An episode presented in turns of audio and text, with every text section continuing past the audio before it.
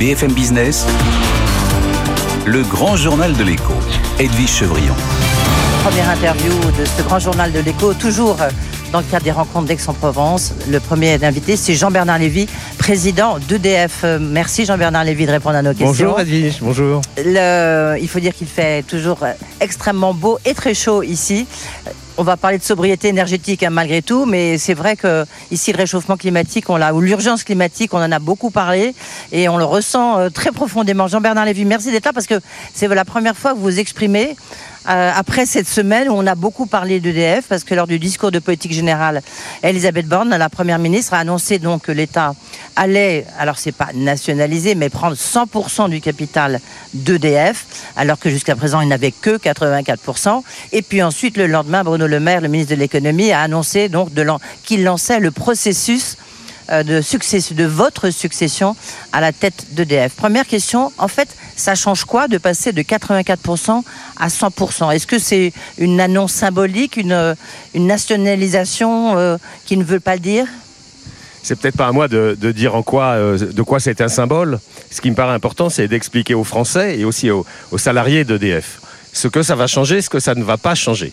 Ce que ça va changer, c'est que dès lors que l'État a 100% du capital, il marque un attachement, un intérêt indéfectible à EDF, ce qui va nous aider dans les discussions que nous avons avec les gens qui nous prêtent de l'argent et nous espérons pouvoir emprunter un petit peu plus et un petit peu moins cher du fait que euh, c'est l'État qui détient 100% et non pas 84% du capital.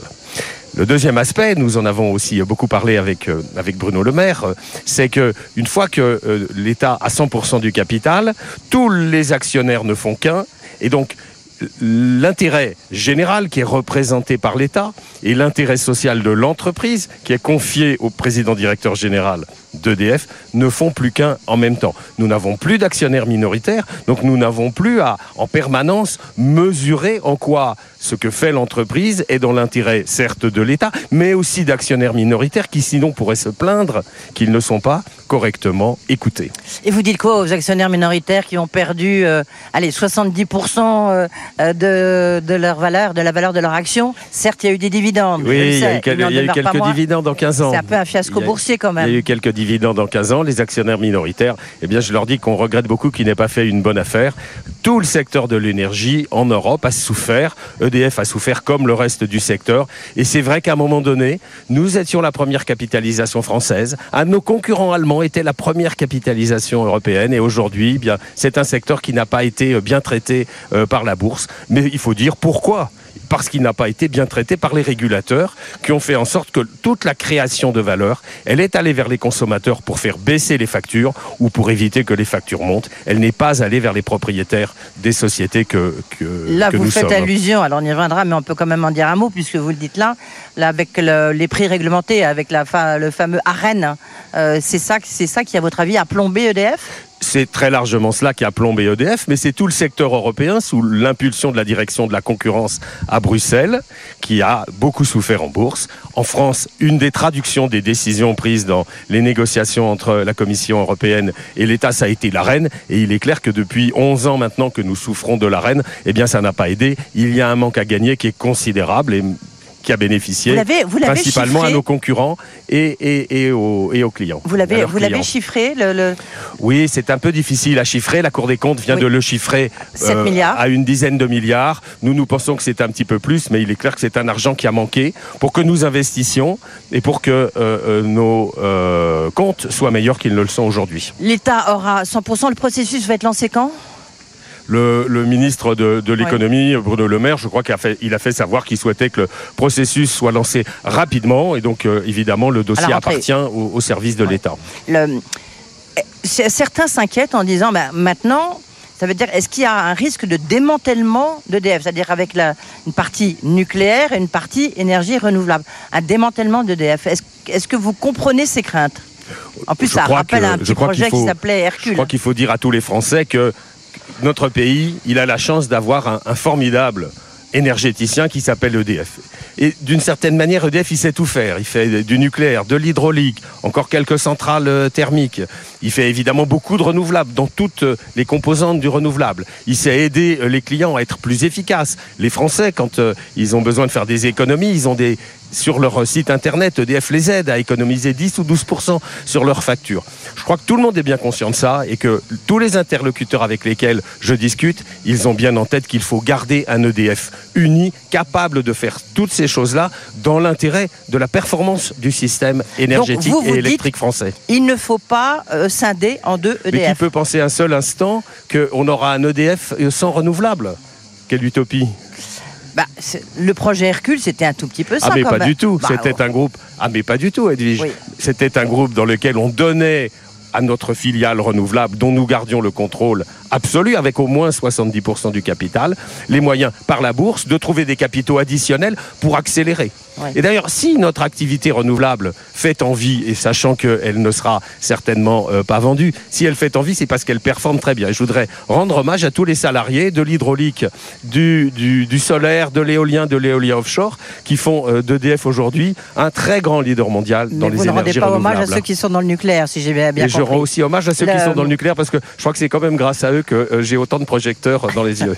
La, la question qu'on peut aussi se, se poser, c'est sur le processus de votre succession. Vous vous y attendiez, du reste, ou pas Que ça soit lancé aussi Mais, vite bah, c'est pas, pas que je m'y attendais, c'est que je Non, suis moi-même allé voir l'État en leur disant il va y avoir une très grande réforme d'EDF qui va durer à peu près la durée du quinquennat. Et moi, il se trouve que j'ai 68 ans en mars de l'année prochaine. C'est une... un fait. C'est une évidence. Et qu'en mars de l'année prochaine, je serai parti.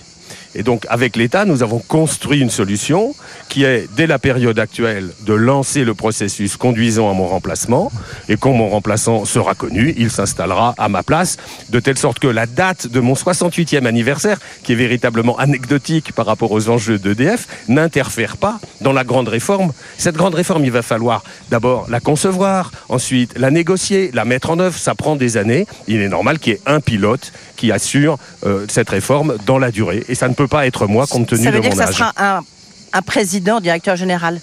Euh, Il n'y a pas de scission euh, des C'est fonctions. pas à moi d'en- décider. Aujourd'hui, les statuts prévoient que EDF est dirigé par un président directeur général. Et ça sera avant la fin de l'année, peut-être? Ah, je pense que le- le- les intentions de, de l'État, c'est que ça se fasse euh, bah, dès qu'ils auront trouvé euh, un, un successeur. Et je pense qu'ils devraient le trouver avant la fin de l'année. Ça me paraît logique.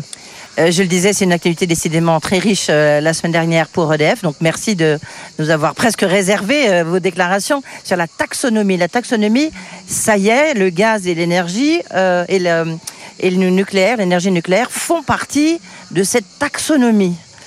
La seule chose, c'est que c'est considéré comme une économie, une énergie transitoire.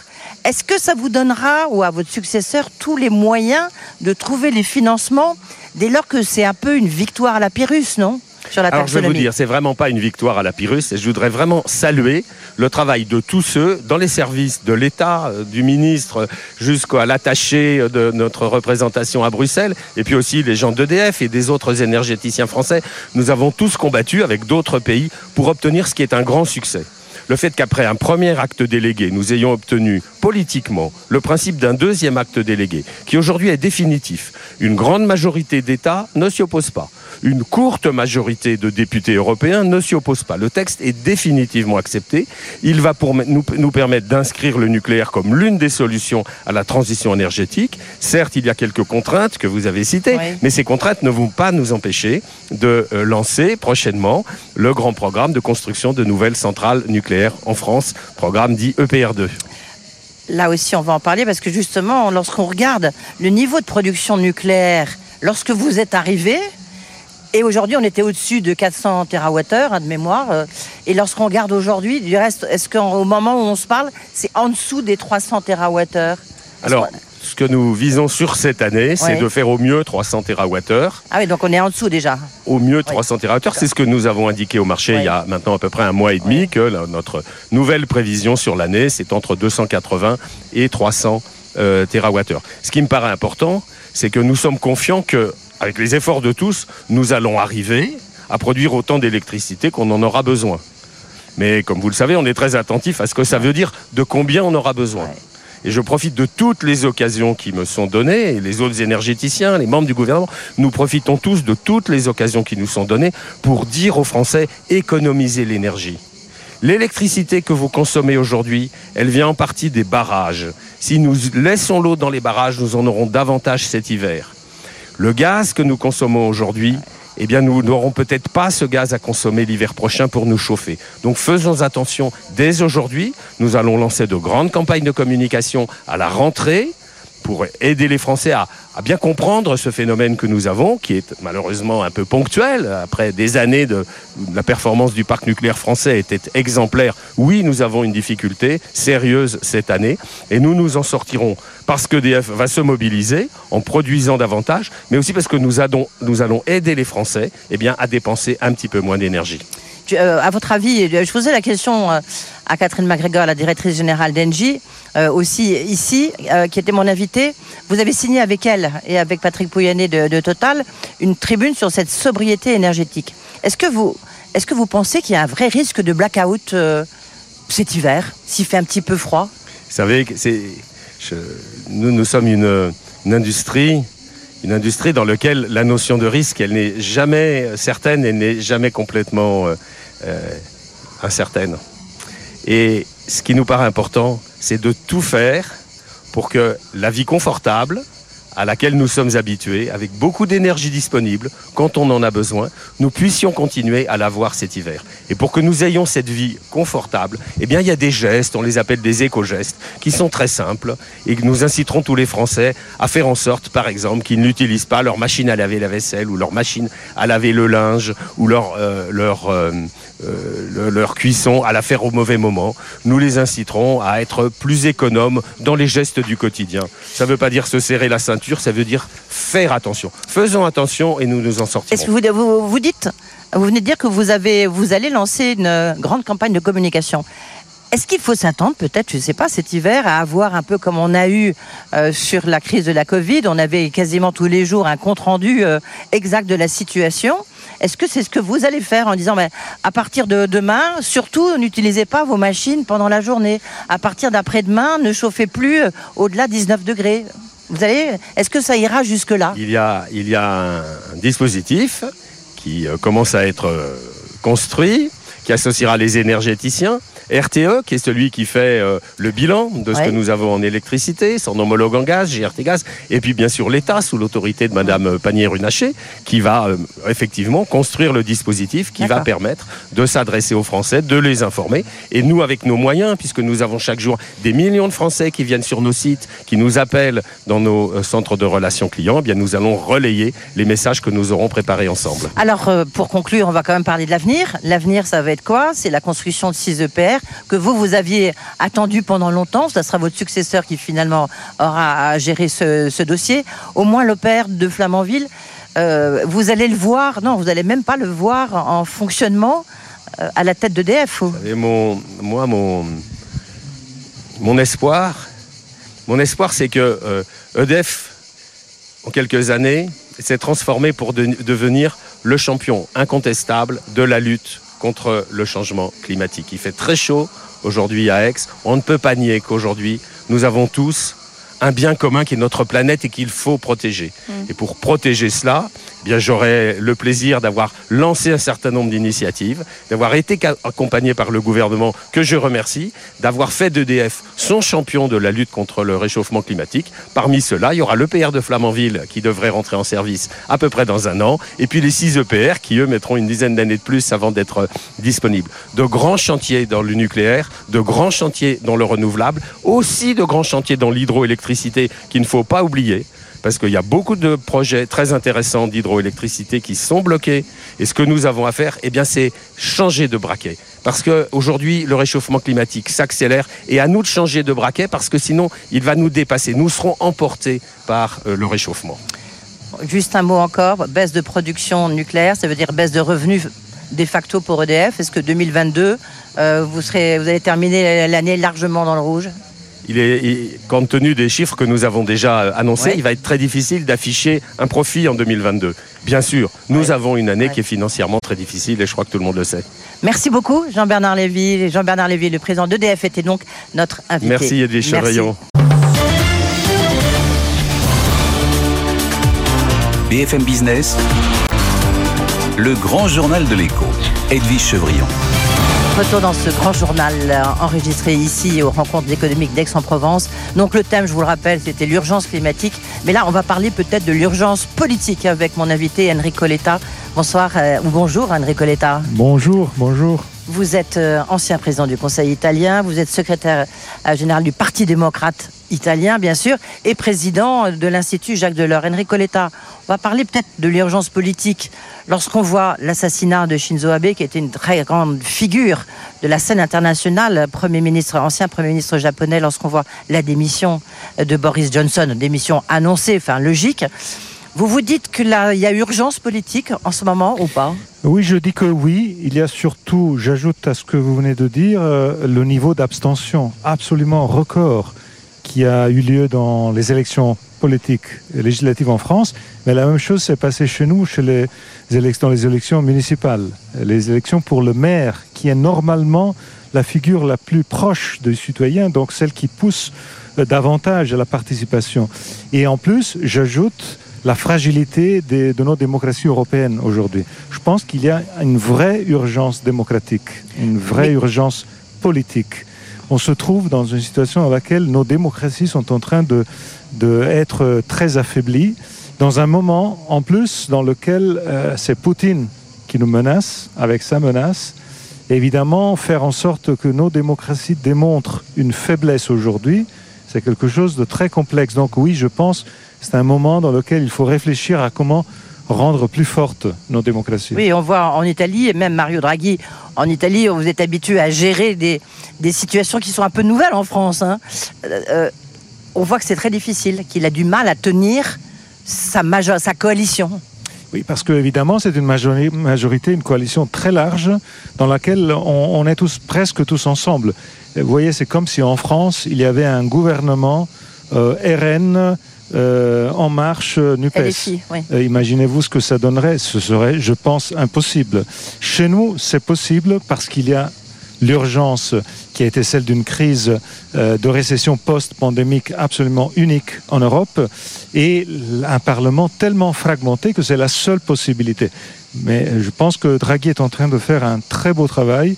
Moi, je le soutiens, mon parti le va, soutient. il va tenir là Il n'y a pas un risque il, euh, il va tenir, je suis sûr qu'il va tenir, mais on va avoir des élections. Bah, Et on se prépare aux élections. Et les élections vont être entre deux coalitions. Une coalition dans laquelle c'est plutôt le souverainisme et une coalition dans laquelle c'est plutôt euh, l'idée que l'Europe est euh, notre avenir et l'Europe euh, plus unie. Donc ça va être un quitte au double.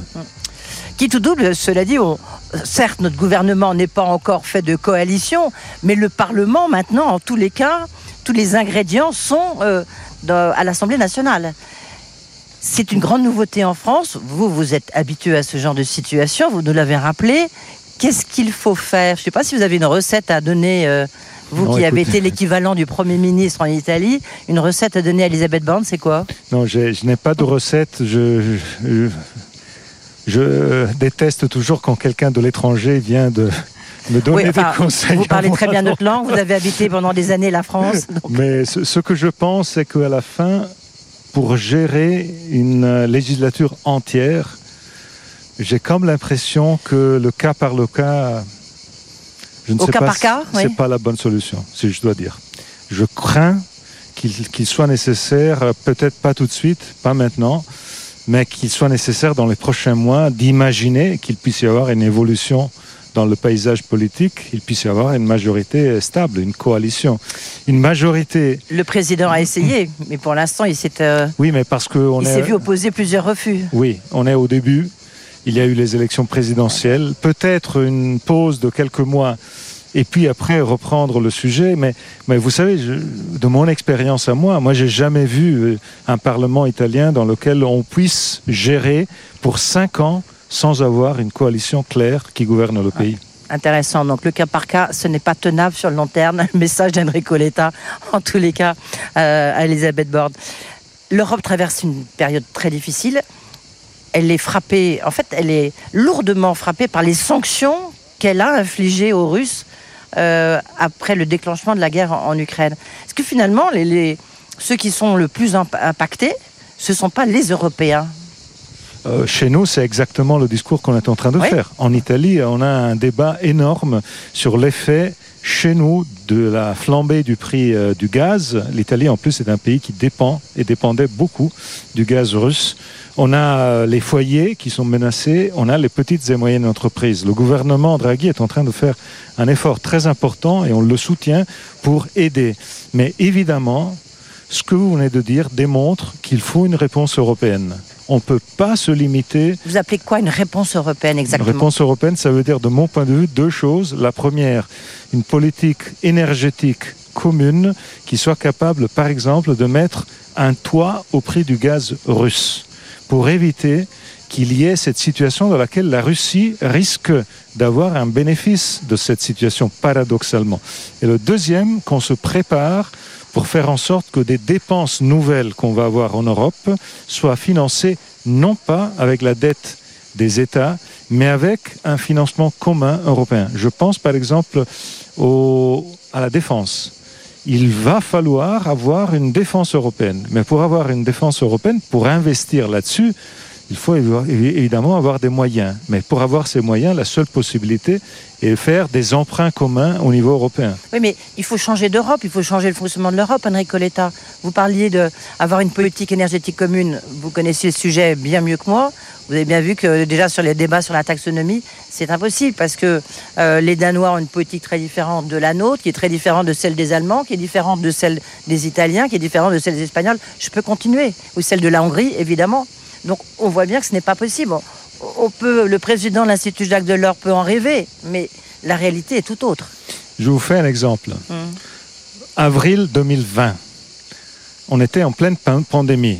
On com- comprenait que la récession aurait été terrible. Madame Merkel, à cette époque, a dit ce- ce- la, pour la, la dette commune, les eurobonds, l'investissement commun, ça va être pour une prochaine génération, pas pour maintenant. Un mois et demi après, 18 mai, Macron, Merkel lançaient ce qui est devenu après Next Generation EU. Dette commune, eurobond et investissement commun. Moi, je pense que c'est un temps dans lequel il faut penser l'impensable. Une situation énergétique dans laquelle on est chaque pays pour soi et dans laquelle il n'y a rien de commun est une situation énergétique qui est celle qui va profiter à Poutine. Et j'ajoute, il y a deux niveaux. Un niveau, c'est le long terme, mais il y a un niveau qui est l'urgence immédiate.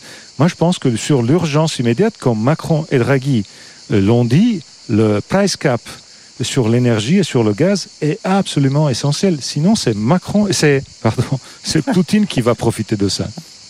Le- un mot quand même sur le départ annoncé de Boris Johnson.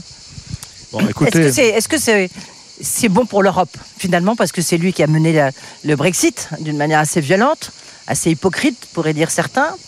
Est-ce que ça va changer quelque chose? Moi, je vous dis très franchement, c'est une bonne nouvelle pour l'Europe. Ah voilà. C'est une bonne nouvelle pour l'Europe. J'ai aucun regret pour le départ de Boris Johnson.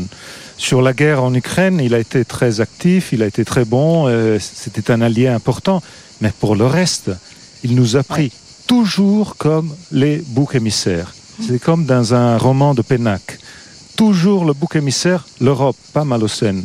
Et franchement, je trouve que euh, Boris Johnson comme ça, c'est ça a été un, un vrai ravage pour l'Europe. Donc, son départ, bonne nouvelle pour nous tous, et on espère surtout que le Royaume-Uni reprenne une politique de coopération avec l'Union européenne. C'est l'intérêt de notre part. Nous ne voulons pas avoir euh, une guerre commerciale, des, des, des conflits permanents avec le. Il faut se mettre ensemble et on a plein de sujets communs. Donc c'est bien qu'il y ait après lui quelqu'un qui soit euh, un, allié fiable de l'Europe. L'autre grand sujet, on parlait donc de l'urgence euh, politique. Il y a évidemment cette récession qui menace euh, l'Europe. Il y a un débat ici que ne veut pas voir du reste le gouverneur de la Banque centrale, euh, le gouverneur de la Banque de France que je recevais, qui est membre de la Banque centrale, évidemment, François Villeroy de Gallo, c'est de dire il y a un niveau d'inflation très élevé, il faut le faire, euh, baisser. Il dit qu'on peut atteindre les 2%. Pour ce faire, qu'est-ce qu'il faut faire? Il faut augmenter les taux d'intérêt. Mais qui dit augmenter les taux d'intérêt dit peut-être casser la croissance et donc amener une récession et amener le chômage, etc. Vous, qu'est-ce que vous, est-ce que d'abord ce débat existe en Italie ou pas? Et deux, vous, Enrico Letta, qu'est-ce que vous en pensez? Ce débat existe en Italie, évidemment. Euh, ce que dit François Villeroy de Gallo est, est juste, je le soutiens. Il faut que, à côté de ça, la Banque centrale européenne continue dans sa politique dans sa politique de, de défendre la stabilité de l'euro, éviter euh, les flambées de spread. Donc ça, c'est l'autre côté. Mais en Italie, j'ajoute quelque chose qui probablement en France est moins, moins important, mais je pense qu'en France aussi est assez important, c'est-à-dire l'inflation qui monte. Euh, il faut que les salaires soient au niveau euh, de aider les gens à faire en sorte que euh, cette euh, montée de l'inflation ne devienne pas un désastre pour les foyers, pour les familles. Alors chez nous, l'Italie est le pays qui depuis 30 ans a vu les salaires rester au même niveau. On a les mêmes salaires aujourd'hui qu'on les avait dans les années 90. C'est un désastre. Alors, si je vous dis quel est le débat italien et quelle est ma recette pour la situation politique italienne, celle que je vais amener sur la table du gouvernement, l'inflation monte, il faut faire baisser l'inflation, mais en même temps, il faut faire monter les salaires. Surtout les salaires des plus faibles et surtout les salaires des jeunes, qui sont dans mon pays, euh, aujourd'hui tous avec une envie de fuir, de s'en aller, de venir en France par exemple, ou euh, au Royaume-Uni ou euh, autre part.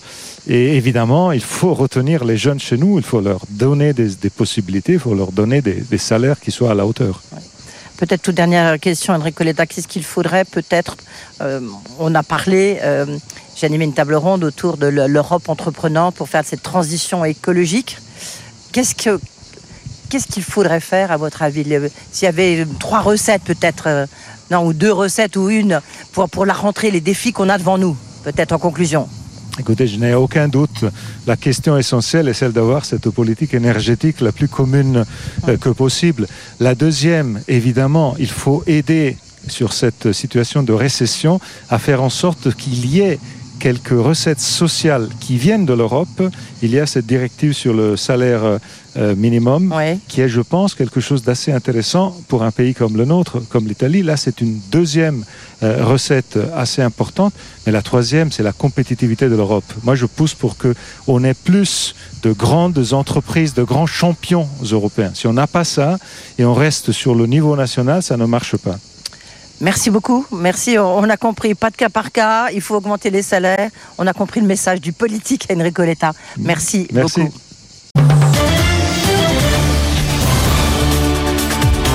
BFM Business, le grand journal de l'écho, Edwige Chevrillon. Toujours dans le grand journal avec euh, notre invité euh, ici euh, aux rencontres économiques d'Aix-en-Provence organisées par le Cercle des économistes. Eh bien, c'est Florent Ménégo qui est venu presque en voisin, enfin pas complètement. Euh, bonsoir, euh, bonjour Florent Ménégo. Oui, bonjour Edith. Merci d'être avec nous. Vous êtes le président du groupe Michelin, leader mondial du pneu, enfin qu'on ne présente plus. Beaucoup de questions à, à vous poser. La première question, ici, vous avez parlé de croissance, de décroissance. Est-ce que vous êtes in- inquiet pour la rentrée? Est-ce que vous pensez qu'on va se prendre une récession et une bonne récession? Je pense qu'effectivement, euh, aujourd'hui, euh, l'économie a besoin de, de ralentir parce que aujourd'hui, les chaînes d'approvisionnement sont très désorganisées. Euh, vous avez une inflation très forte euh, qui va affecter le pouvoir d'achat un peu partout dans tous les pays du monde. Et donc ça, c'est de nature effectivement à ralentir euh, l'économie. Alors, ce que j'entends me fait plus penser à un ralentissement plus qu'à une euh, récession très forte. Et qu'est-ce que vous voyez pour votre groupe, pour le groupe Michelin? Le groupe Michelin. France, Europe, euh, monde Alors oui, alors dans, dans les différents pays du monde, euh, donc l'Europe a une particularité, c'est qu'elle euh, a un coût de l'énergie maintenant extrêmement élevé. Euh, une, inflation euh, du prix de l'énergie qui est très très fort et, qui lui est de nature à pénaliser plus fortement l'Europe que les autres continents euh, du monde par rapport à la Chine ou par rapport aux, États-Unis. Maintenant, l'activité économique en Europe va certainement ralentir parce que l'inflation affecte le pouvoir d'achat. Les taux d'intérêt vont monter, ce qui fait que le, coût, le paiement des intérêts de la dette va devenir important, va peser sur euh, les entreprises et sur les ménages. Donc euh, ça, c'est de nature à ralentir la demande. Mais il faut savoir que de toute façon, l'inflation, elle naît parce que nous n'arrivons pas à produire ce que nous demandent les marchés. Et donc, il faut que la, la demande ralentisse pour que la production arrive à se réorganiser. Ça veut dire que par exemple chez vous, dans les usines Michelin, vous êtes complètement euh, sous tension Vous n'arrivez pas à produire la demande? Et Tout à fait. Aujourd'hui, et nous n'arrivons pas à produire normalement parce que d'abord le Covid est toujours là, euh, ici ou là. Et si on prend le cas de nos usines en Chine, euh, elles ont été arrêtées pendant 70 jours euh, à cause du Covid. Euh, après, vous avez euh, des, difficultés de recrutement. Vous avez aussi euh, des gens qui ont un rapport au travail qui change. Ça, c'est le cas aux États-Unis. Ensuite, vous avez des difficultés d'approvisionnement. On manque de bateaux, de camions, de containers. On manque de conducteurs pour les camions. Donc tout ça désorganise les chaînes d'approvisionnement et donc derrière, nous ne sommes pas en capacité de produire tout ce que nous pourrions produire et, et que la- nos marchés voudraient que nous produisions. Vous pouvez nous donner un ordre de grandeur parce que c'est très intéressant ce que vous dites déjà. euh, le, le, le défaut de, euh, de production, il est de combien? Et puis de combien vous devriez en fait fournir euh, vos clients? Alors aujourd'hui, en, en gros, on devrait produire à peu près à 98% de nos, 98% de nos capacités. On, on produit à peu près à 86-87 Ah oui. parce qu'on n'arrive pas à faire autrement. Et mais du coup, j'imagine que vous avez répercuté forcément euh, l'inflation sur le prix de vos pneus. L'inflation oui. est de combien? Alors aujourd'hui, en fait, euh, alors d'abord, c'est pas uniquement nos difficultés de production, mais c'est aussi nous subissons toutes les hausses de l'énergie, du transport et euh, des matières premières euh, qui impactent fortement nos coûts de revient de production. Et, euh, et malheureusement, nous n'avons pas de moyens d'absorber ça dans nos, dans nos marges. Et donc, depuis 18 mois, nous avons été amenés à passer euh, à peu près 7 hausses de prix. 7 hausses de prix, Eh oui. ce qui fait combien au total? Alors ça dépend des, du type de pneus, des petits ou les grands, mais en moyenne, on, on va dire euh, entre euh, 15 et 20% Donc c'est assez énorme pour les constructeurs automobiles. Alors oui, alors les constructeurs automobiles, pendant cette période, ont, ont connu de graves difficultés d'approvisionnement aussi en semi-conducteurs et puis d'autres euh, d'autres composants, ce qui fait que la demande des constructeurs automobiles a été moins forte. Euh, bien sûr, nous sommes euh, allés répercuter euh, chez tous nos constructeurs ces hausses de coûts parce que nous n'avons pas les moyens de les absorber. Mais pendant ce temps-là, nous avons pu servir mieux les marchés du remplacement, euh, ce qui nous a aidés pendant cette, pendant cette période. Alors, ce que je voudrais aussi que nos auditeurs comprennent, c'est que euh, malheureusement, ça n'est pas fini. C'est-à-dire qu'on est encore en plein dedans. Justement, c'est la question que j'allais vous dire. Quand est-ce que vous voyez euh, peut-être se résorber la crise? Alors, vous n'êtes pas euh, Madame Soleil, c'est sûr, mais vous voyez, enfin, la sortie de crise, vous la voyez ou absolument pas, et au contraire? Alors, dans la reprise de post-Covid, notamment en Europe, il y avait deux phénomènes. Vous avez une demande qui est devenue plus forte et vous avez eu un besoin de reconstituer tous les stocks. La reconstitution des stocks, elle a été faite. Donc il est normal que le, besoin de production diminue parce que les stocks ont été reconstitués. Maintenant, il y a une interrogation sur la demande. Comment va évoluer la demande? Honnêtement, je ne sais pas. Parce que le monde est tellement volatile en ce moment, c'est tellement désorganisé dans toutes les chaînes d'approvisionnement que prédire ce qui va se passer dans trois mois, honnêtement, je ne sais pas. Je pense qu'on va vers un ralentissement. Maintenant, l'intensité, à quel moment il va se produire, je- ne sais pas. Mais en même temps, ce qui est paradoxal, c'est que vous dites que vous n'arrivez pas à, produire suffisamment pour les raisons que vous venez de nous expliquer. Et en même temps, vos principaux clients, les constructeurs automobiles, rencontrent une crise sans précédent, problème d'approvisionnement, mais aussi une crise structurelle. Donc, euh, si on prend l'exemple de Renault, on, se demande, on a l'impression que le groupe se, réduit de plus en plus. On parlera de la Russie dans un instant, bien sûr. Mais c'est peut-être pour vous, vos principaux clients, ils sont soumis oui, à une restructuration incroyable, notamment en- plus avec la transformation vers l'électrique. Euh, oui, tout à fait. Donc l'industrie automobile, principalement d'ailleurs en Europe, subit une transformation majeure, extrêmement rapide, euh, puisque les échéances fixées par l'Europe euh, font accélérer tous les calendriers. Euh, le marché européen, aujourd'hui, les, acheteurs de voitures sont perturbés par le, le- choix qu'ils doivent faire. Aujourd'hui, c'est pas facile de savoir si on doit acheter un véhicule 100% électrique, est-ce qu'on doit acheter un véhicule hybride, est-ce qu'on doit acheter un véhicule diesel. Et donc le consommateur euh, est un peu perdu dans ce qu'il doit faire. Alors en plus, vous avez très peu de véhicules disponibles euh, neufs. Donc tout ça combiné fait que le marché européen est particulièrement tendu et difficile pour les constructeurs.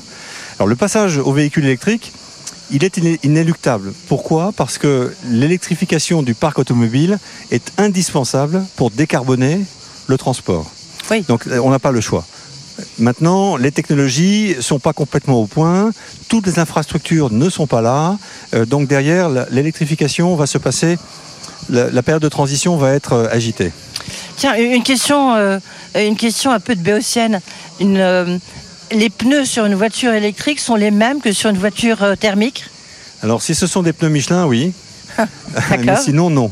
Un, véhicule électrique va consommer entre 20, entre 20 et 40% de plus de pneumatiques. Pourquoi? Parce que le véhicule électrique est plus lourd.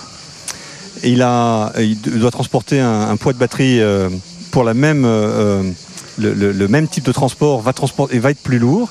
Ensuite, parce que vous êtes constamment soit en train d'accélérer, soit en train de freiner, parce que vous, vous utilisez les, phases de freinage euh, pour recharger la batterie.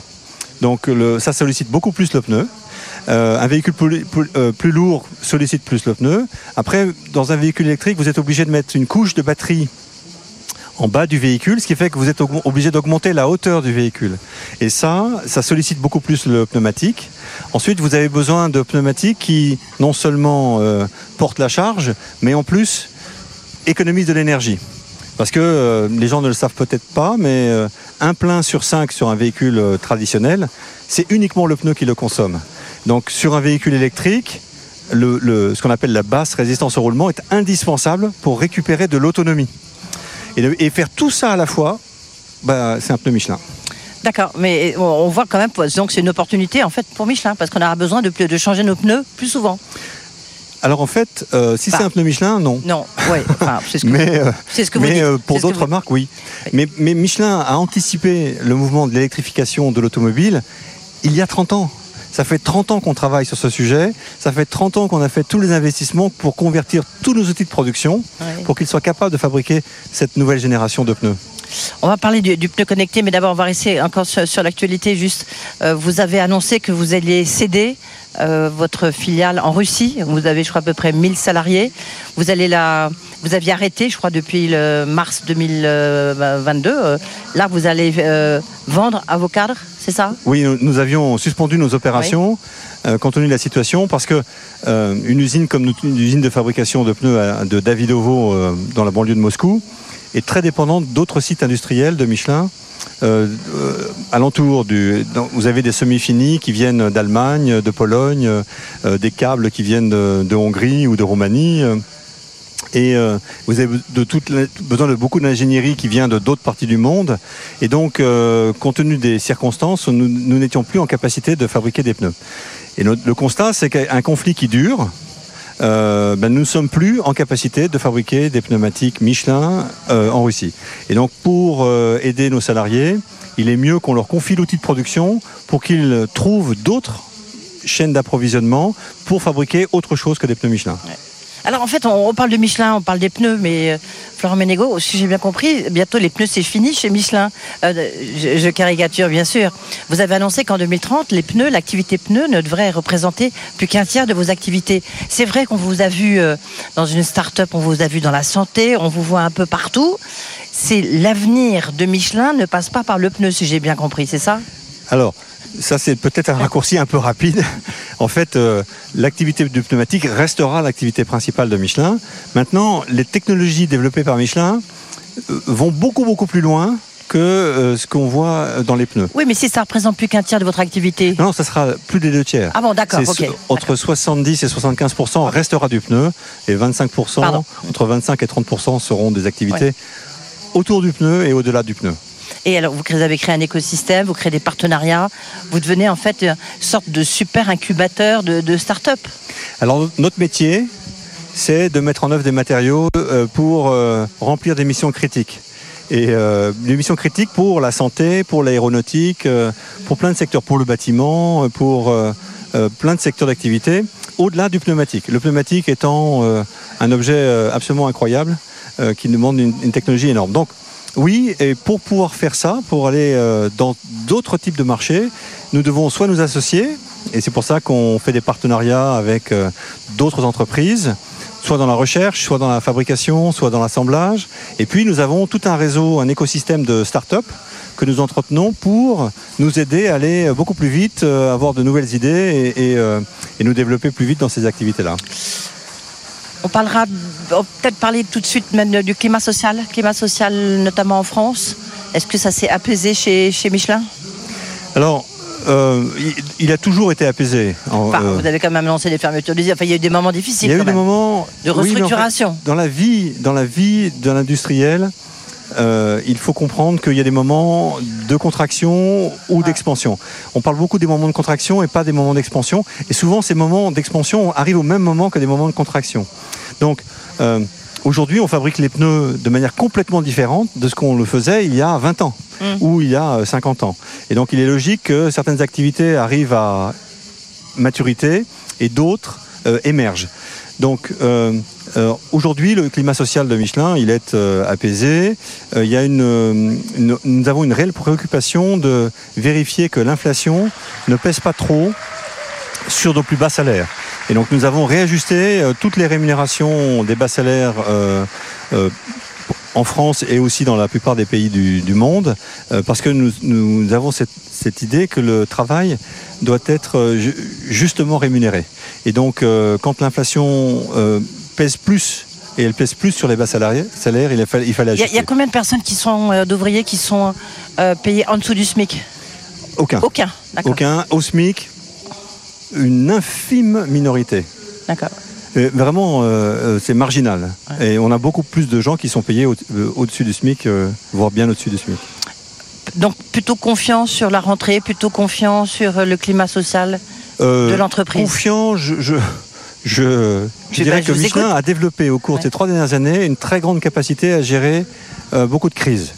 Euh, je suis plus préoccupé par euh, nos équipiers chez Michelin qui, ont, qui assument une charge très difficile et qui sont en permanence en train de gérer des crises successives dont aucune ne s'arrête. Et donc qui s'accumulent. Donc je suis plus préoccupé par ça. Et donc ce que je dis à tous nos équipiers, c'est faites de votre mieux et ça sera déjà énorme. Toute dernière question à un industriel que vous êtes, bien sûr. Le fait d'avoir un euro qui a perdu beaucoup de sa valeur, qui est euh, maintenant qui vaut grosso modo un, un dollar, on n'a pas vu ça depuis 20 ans, c'est plutôt une bonne nouvelle pour Michelin? Alors pour Michelin, euh, de toute façon, le système de l'euro avait été conçu pour qu'il y ait une, une sorte de parité entre euh, l'euro et le Oui, dollar. mais c'était il y a au départ. Oui, au départ. Alors après, euh, la vie des monnaies a, a fluctué. Euh, nous, aujourd'hui, euh, nous, sommes, euh, nous exportons à partir de l'Europe. Et donc, un euro qui est plus faible nous est favorable. Donc c'est plutôt une bonne chose. Une bonne chose, non, parce qu'en fait, euh, euh, on, ne fait pas, on, ne fait, on, ne fait pas de spéculation sur les monnaies. Euh, notre métier, c'est pas ça. Et donc, nous ne jouons pas sur les questions de parité de monétaire. Merci beaucoup Florent Ménégo d'avoir été ici dans le Grand Journal de l'Écho. Merci ici donc euh, euh, dans le cadre des rencontres économiques d'Aix-en-Provence. Merci beaucoup. Merci à vous. BFM Business, le grand journal de l'écho, Edwige Chevrillon. Première question d'actualité, donc notre invité, je vous le disais, c'est Catherine MacGregor. Première question d'actu, bah, c'est le gaz russe. Est-ce qu'il y en a encore en France, Catherine MacGregor? Alors, bonjour à tous. Donc, le gaz russe continue à arriver euh, en France et en Europe. Euh, c'est vrai qu'il arrive en quantité moindre euh, qu'avant. Donc, euh, les Russes ont diminué leur euh, livraison. Et ça, c'est vrai pour tous les acteurs, hein, pour l'ensemble des pays européens qui consomment du gaz russe. En revanche, bien sûr, ce qui est très important, c'est de regarder tous les leviers que nous activons pour euh, contribuer à la sécurité d'approvisionnement gazière euh, pour cet été parce qu'il faut remplir les stocks et puis évidemment pour passer l'hiver. Alors, comment on remplace le gaz russe et où en sont les stocks Alors, euh, les stocks. Donc, euh, en Europe, euh, aujourd'hui, on est à peu près à 60% de remplissage. En France, à peu près à 65%.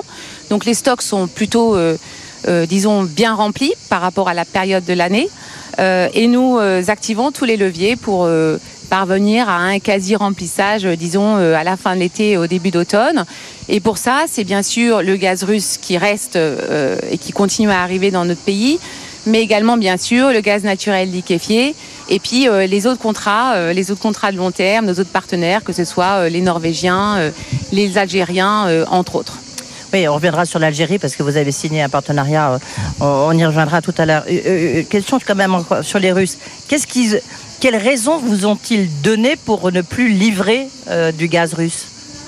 On a des contrats quand même. Alors, on a des contrats. Euh, en fait, ce qui s'est passé, euh, et c'est vrai que c'est euh, euh, c'est une situation qui est différente de la situation passée, puisque les, le- les, les Russes, enfin no- notre fournisseur, a finalement euh, livré moins ce qu'ils auraient dû nous livrer. Et ça, c'est vrai que c'est un, événement qui euh, est un petit peu un marqueur dans cette, euh, dans cette situation.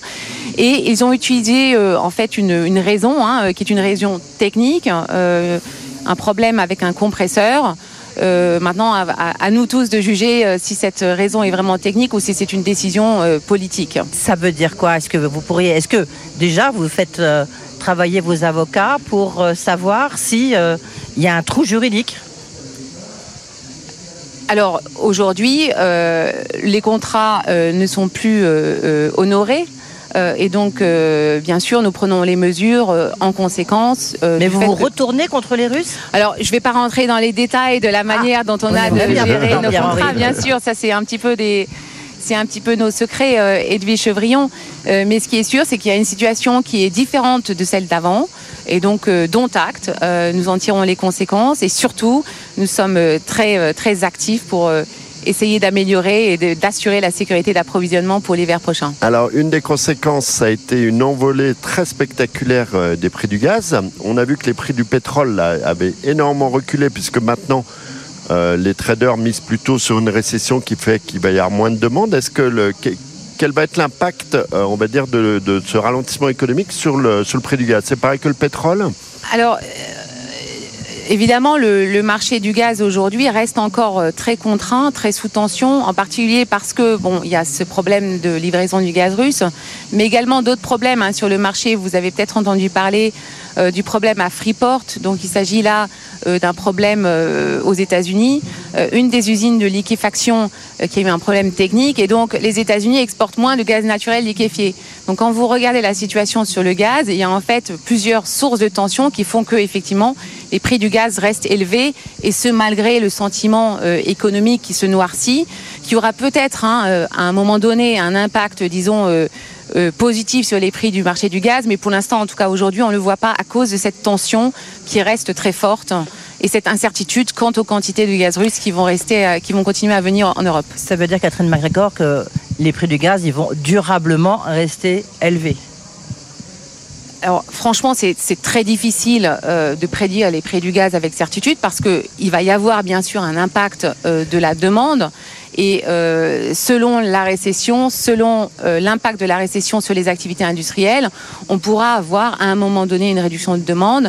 Mais je pense que dans le court terme, euh, le système gazier va rester sous tension et donc En euh, tout cas, la crise, elle n'est pas finie, euh, elle va durer, même si on peut, c'est difficile d'établir le prix du gaz en six mois, on est bien d'accord. Et vous avez pris l'initiative de publier une tribune il y a quelques jours dans le journal Dimanche avec deux de vos confrères patrons de, de l'énergie, de Total Energy et de DF, sur la sobriété. Alors pourquoi est-ce que vous avez fait ça? Les mauvaises langues disent c'est que vous avez pris les devants pour pas qu'on vous taxe vos super profits. Alors, euh, euh, franchement, euh, je pense qu'on s'est retrouvé sur ce sujet de la sécurité d'approvisionnement et, et cette inquiétude que nous partageons sur le système énergétique en Europe et en France. Et donc, en fait, on s'est dit, on a un problème avec le gaz russe, on a un problème sur le GNL aux États-Unis, on a un parc nucléaire qui aujourd'hui n'est pas à 100% de sa capacité. Il y a de la sécheresse en France qui affecte la production hydraulique. Donc on voit bien que finalement notre système énergétique, il n'a plus beaucoup de marge de manœuvre. Et il faut que les Français prennent conscience qu'on n'a pas beaucoup de marge de manœuvre, on n'est pas dans une situation de crise absolue, mais que cette marge de manœuvre, on en a moins qu'avant. Et donc, euh, on peut commencer dès aujourd'hui à réduire notre consommation d'énergie, d'où le concept de sobriété énergétique. Parce que tout ce qu'on ne consomme pas aujourd'hui, c'est certes de l'électricité qui ne se stocke pas beaucoup, mais c'est aussi moins de gaz qui est tiré, sous-tiré et qui est utilisé, et donc nous prépare mieux pour l'hiver prochain. Il y en a d'autres qui ont dit, on va faire un peu les mauvaises langues, hein, Catherine MacGregor, on est là aussi un peu euh, pour ça. Il y en a certains qui ont dit, mais est-ce que c'est vraiment leur rôle de, de faire ça, de dire ça? Est-ce que ça serait pas au pouvoir public? Oui. C'est un peu bizarre de voir des producteurs dire euh, consommer moins. Alors, moi, je pense qu'on a un rôle à jouer, absolument, parce qu'on a une vue sur ce système énergétique très particulière, c'est nos métiers. Je pense qu'on a une vue et une voix à porter, et on l'a fait, et je suis assez fière, en fait, de, de, de, cette tribune et de ce message. Et alors, donc le message, c'est on n'est on pas sûr de passer l'hiver, en fait, si on, ne- si on ne change pas nos habitudes de consommation. Le message, c'est qu'il faut qu'on ait de la marge de manœuvre, que, a priori, Mais on a c'est quoi la marge de manœuvre La pardon marge de manœuvre, ça veut dire que notre système ait de la résilience si on devait avoir plus de problèmes techniques qu'on a déjà aujourd'hui. C'est ça la marge de manœuvre. Parce que comme vous savez, le système énergétique dépend d'un nombre important de paramètres. Imaginez un autre problème tel que celui qu'on a connu à Freeport. Le système gazier serait encore plus euh, sous tension. Imaginez que la Chine se réveille, que la, la situation économique en Chine reparte. Tout à coup, vous avez beaucoup plus de gaz naturel liquéfié qui repart vers la Chine. Donc moins de gaz pour nous et donc une situation encore plus tendue. C'est ça qu'on veut dire par marge de manœuvre. Ouais. Donc on achète des pulls quand même pour l'hiver prochain. Moi, moi, ça serait quand même un conseil, c'est de se préparer et de faire preuve de sobriété énergétique. Et alors, la sobriété énergétique, c'est ça va jusqu'où? Parce que à la limite, ça peut aller aussi jusqu'à chez Engie où on vous dit, ben voilà, euh, il y a des moments où vous allez couper l'électricité, quoi. Où, euh, vous allez euh, organiser votre travail différemment. Enfin, en tous les cas, ça fait partie des différentes mesures euh, qui sont sur la table vis-à-vis des, entreprises. Alors aujourd'hui, on est vraiment dans une logique de sobriété énergétique. Donc ce sont des mesures de bon sens, en fait, un petit peu, j'allais dire, de bon père ou de bonne mère de famille. On n'est pas dans une situation extrême. On parle de baisser un petit peu euh, la climatisation, par exemple, dans nos bureaux, et ça, c'est un, un Il devoir faudrait qu'on baisse de d'exemplarité. 10%, je crois, non? Pardon? Il faudrait qu'on baisse la consommation de 10% selon l'Agence internationale de l'énergie. Oui, alors il y a, Alors plein de, qu'aujourd'hui, on est à scénarios, 2%, il y a plein de scénarios différents, mais nous, l'idée, c'est de dire chaque geste compte. En fait, on est vraiment dans des mesures de bon sens aujourd'hui. Et que si chaque Français réfléchit à sa manière de consommer et fait un petit geste, on pense qu'il pourrait avoir un impact très significatif. BFM Business, le grand journal de l'écho, Edwige Chevrillon. Retour dans le grand journal de l'écho avec notre invité, le président de Saint-Gobain, Pierre-André Chalinda. Bah, bonjour. Bonjour. Merci d'être avec nous, toujours ici à Aix-en-Provence, dans le cadre de ces rencontres économiques. On a beaucoup parlé de récession, d'inquiétude, défis pour la rentrée. Euh, Vous avez participé à une table ronde, on était ensemble sur l'Europe, l'Europe entreprenante avec notamment le président d'Airbus, euh, le président d'Engie, euh, Jean-Pierre Clamadieu. Est-ce que d'abord sur le, climat ambiant, est-ce que vous êtes senti un sentiment d'inquiétude quand même des, patrons ici en- Ah bah oui, on a, on a quand même le, poids de l'ombre de la guerre qui est partout présente, avec euh, non seulement le, sujet le plus important, qui est le sujet de, cette guerre en Europe, chez nous, ce qu'on n'avait pas vu depuis très longtemps, et puis, euh, et puis ses conséquences économiques qui vont être euh, importantes. On est en train de s'en rendre compte progressivement, et, avec notamment un sujet, un, sujet de sécurité énergétique qui est, qui est présent dans tous les esprits. Et puis, puis, l'inflation que les, les- les banques centrales ont probablement mis un petit peu de temps à se mettre à combattre et qu'il faut combattre. Et en même temps, c'est une période quand même euh, pour, euh, pour Saint-Gobain, parce qu'on est au cœur de la transition écologique. Ah ben là, Donc, je euh, vous parle de- du climat de court Oui, terme. oui, oui. Hein, le- le- nous, on a, on a la chance chez Saint-Gobain, si vous voulez, d'être avoir un positionnement qu'on a travaillé depuis longtemps euh, au cœur de la transition énergétique comme une des réponses hein, aux enjeux de la transition à travers euh, la décarbonation des- de, de l'ensemble du bâtiment, qui est un, un secteur très émetteur et un secteur dans lequel, de manière technique, on sait assez bien faire. Donc, euh, il faut accélérer très fort la décarbonation euh, des bâtiments, à la fois dans la manière de les construire et puis dans leur utilisation. C'est euh, tout le sujet du chauffage et, et de plus en plus, on va avoir de la climatisation aussi. Et donc l'isolation hein, de l'enveloppe des bâtiments est un, un, sujet clé. Et ça, c'est le cœur du métier de Saint-Gobain aujourd'hui. Mes questions récurrentes que j'ai posées à tous les industriels et dirigeants d'entreprise que j'ai reçus là, euh, vendredi et, et aujourd'hui, est-ce que vous avez les, les filières d'approvisionnement pour Saint-Gobain Est-ce qu'elles sont aussi euh, Alors, euh, difficiles, bloquées Alors, euh, si vous voulez, nous, nous sommes beaucoup dans des métiers très locaux. Et donc, euh, l'essentiel de nos, de nos circuits de, de supply chain, comme on dit, sont, sont locaux.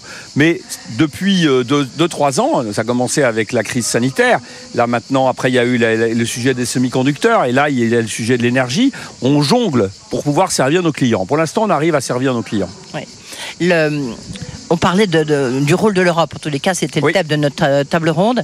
On voit que l'Europe, il y a des côtés très positifs. Il y a une sorte de prise de conscience. Diriez-vous que sur le, avec le, le plan climat, le plan Fit to 55, l'Europe a pris la dimension de cette urgence écologique? Elle a, pr- elle a pris cette. euh, oui, elle a pris clairement le Fit, for 55, c'est très bien. Je crois que si vous voulez, ce qui est très frappant en ce moment, c'est d'abord que les entreprises se sont engagées dans ce mouvement de décarbonation. Et les entreprises industrielles notamment. Je suis très frappé de voir, si vous voulez, que vous avez à peu près un tiers des grandes entreprises au niveau mondial qui sont parties. hein, euh, sur, qui sont engagées à être net zéro en 2050. Donc c'est parti. Les entreprises sont parties, à la fois en proposant des solutions, ça c'est ce qu'on fait chez Saint-Gobain, en décarbonant leur process, hein, et euh, en aussi revoyant leur, leur, leur, leur circuit d'approvisionnement, leur politique d'achat. Donc moins de transport, plus de circularité, plus de proximité. Ça, le train est parti, hein, je crois. Après, les entreprises ne peuvent pas faire tout seules et c'est là que l'Europe va intervenir. Qu'est-ce qu'elles vont avoir besoin? Quels sont les sujets qui me paraissent les plus importants pour l'entreprise C'est un, on va avoir besoin de beaucoup plus d'électricité décarbonée. Et même s'il faut aller beaucoup plus vite dans l'efficacité énergétique, je pense que tous les plans, à la fois au niveau français et européen, sous-estiment aujourd'hui parce que le mouvement est parti de décarbonation et que la décarbonation dans l'industrie, c'est dans beaucoup de cas l'électrification des process. Mais pour ça, il faut de l'électricité décarbonée et pas chère. Et quand je dis pas cher, en tout cas, beaucoup moins cher que l'énergie carbonée. Parce que sinon, vous n'avez pas de payback. Hein. et donc, c'est là que la puissance publique intervient et c'est là que l'Europe intervient. Alors, il y a beaucoup de choses très bien dans Fit for 55. Moi, il y a quand même quelques sujets qui 50 me... to 55, on va, on va peut-être expliquer en deux Alors, secondes. Fit for 55, c'est le, paquet énergie-climat qui a été adopté par euh, euh, la Commission et maintenant par euh, le Conseil européen les- depuis l'été dernier, hein, à la fois avec beaucoup plus d'efficacité énergétique et toute une série de mesures pour, euh, euh, pour, pour aller vers la, la, la- la transition énergétique avec le mécanisme d'inclusion carbone aux frontières et tout ça. C'est très bien, mais moi, il y a un sujet qui me paraît grave euh, aujourd'hui, c'est que l'Europe n'a pas de, vraiment de politique énergétique. Ah oui, Et donc, euh, si vous voulez, le sujet de la sécurité énergétique n'est pas pris en compte. Parce que ce n'était pas une compétence de la Commission. Et depuis une trentaine d'années, la Commission a utilisé ses moyens, qui sont la politique de la concurrence et la politique de l'environnement. Et dans le domaine de l'électricité, c'est pas une bonne approche. Et on voit aujourd'hui les limites de l'approche de la Commission. La politique de la concurrence, elle a été très libérale. Et, et- et si vous voulez, avec le, on voit bien que la tarification de l'é- de l'é- de l'électricité aujourd'hui, c'est un énorme problème. On- on en Hein, y a parlé avec Jean-Bernard. Lévy qui, euh, Il y a- il y a- que je recevais tout à l'heure, oui. c'est- très contradictoire. Et donc les signaux pour les industriels aussi ne sont pas les, bons, les signaux qui sont envoyés. Et donc euh, il faut réformer le- le- la, la tarification de l'électricité. Si vous voulez aussi, la, la politique de la concurrence, elle a été basée sur euh, le, mix qui, existait aujourd'hui avec le renouvelable. Tous les, fondements théoriques euh, euh, sont à revoir. Et, notamment la séparation entre les réseaux et la production, parce que l'énergie renouvelable, elle est, elle, est, elle est décentralisée, et donc les infrastructures de transport deviennent clés. Et ça, je trouve que le- l'Europe est en retard sur ces sujets-là et a besoin de se réformer. Euh, Est-ce que pour vous, il y, a- y y un plan chez Saint-Gobain pour euh, bah, préparer le, le blackout, euh, je sais pas, à la rentrée par exemple euh, Ou est-ce que vous allez... Bah, c'est le devoir des industriels de, de se préparer, mais si vous voulez, nous ne prévoyons pas de drame à, la rentrée. On, rien- sort- on- on saura faire. Juste une petite question précise, parce que vous parliez de transformation écologique, vous êtes au cœur euh, de cette transformation avec Saint-Gobain. On m'a dit que vous allez plus utiliser le béton, mais que vous alliez utiliser de la terre crue. Non, on va continuer à utiliser du Non. béton, mais on a lancé une offre. C'est quoi la euh, terre crue France. On a Moi, je connaissais la terre cuite, Oui. mais pas la terre crue. Non, non, on a lancé une offre euh, en France. euh, à travers le, réseau de Point P pour euh, faire des murs avec de la terre crue et un certain nombre d'autres d'autres matières premières qu'on trouve localement. Donc si vous voulez, je parlais de proximité, en fait c'est des méthodes beaucoup moins euh, euh, carbonées parce que vous savez le, le ciment ça, ça émet beaucoup beaucoup de CO2 dans sa fabrication. Donc euh, quand on peut se passer du béton, c'est mieux. Il y a beaucoup d'applications, on continuera à avoir du béton. On va essayer de décarboner le béton aussi, mais la terre crue, c'est un, un- c'est de la retour à des méthodes traditionnelles qui finalement fonctionnaient pas mal. Et on a, alors avec quelques quelques euh, choses nouvelles par rapport à ce qu'on faisait autrefois, un de mélange de matériaux, on peut arriver à avoir des solutions à la fois euh, tout à fait euh, économiques. euh, très décarbonées et, euh, et donc intelligentes et donc euh, on, on pousse ce, type de nouvelles solutions. Vous savez, on innove beaucoup chez Saint-Gobain et notamment la décarbonation, c'est ouais. un la décarbonation, c'est un. Oui, on est très très fiers. Là maintenant, on vient de faire, si vous voulez, pour la première fois, du verre plat zéro carbone. euh, Il y a il y a deux mois, et c'est vraiment une, une- là, c'est une prouesse technologique importante. En conclusion, euh, le donc des grands défi de la rentrée, il est quoi? Il est surtout politique, il est surtout climatique, il est surtout financier. Bah, il est il est très là, très général. hein, il est, Oui, c'est un mix. On parlait du il mix général. énergétique, bah, c'est un mix euh, Voilà. de risques. Euh, pour, pour, euh, je pense que pour la- la- les politiques économiques, il y a le sujet de l'inflation qui est très important, Mhm. hein, qu'il faut arriver à essayer de baisser l'inflation sans avoir une récession trop forte. Ça, c'est le rôle des banques centrales et les gouvernements euh, s'y emploient aussi. Je crois que c'est ça. Il faut, il, faut, il faut se préparer, je crois, quand même, à un hiver qui pourrait être un peu difficile sur le plan énergétique.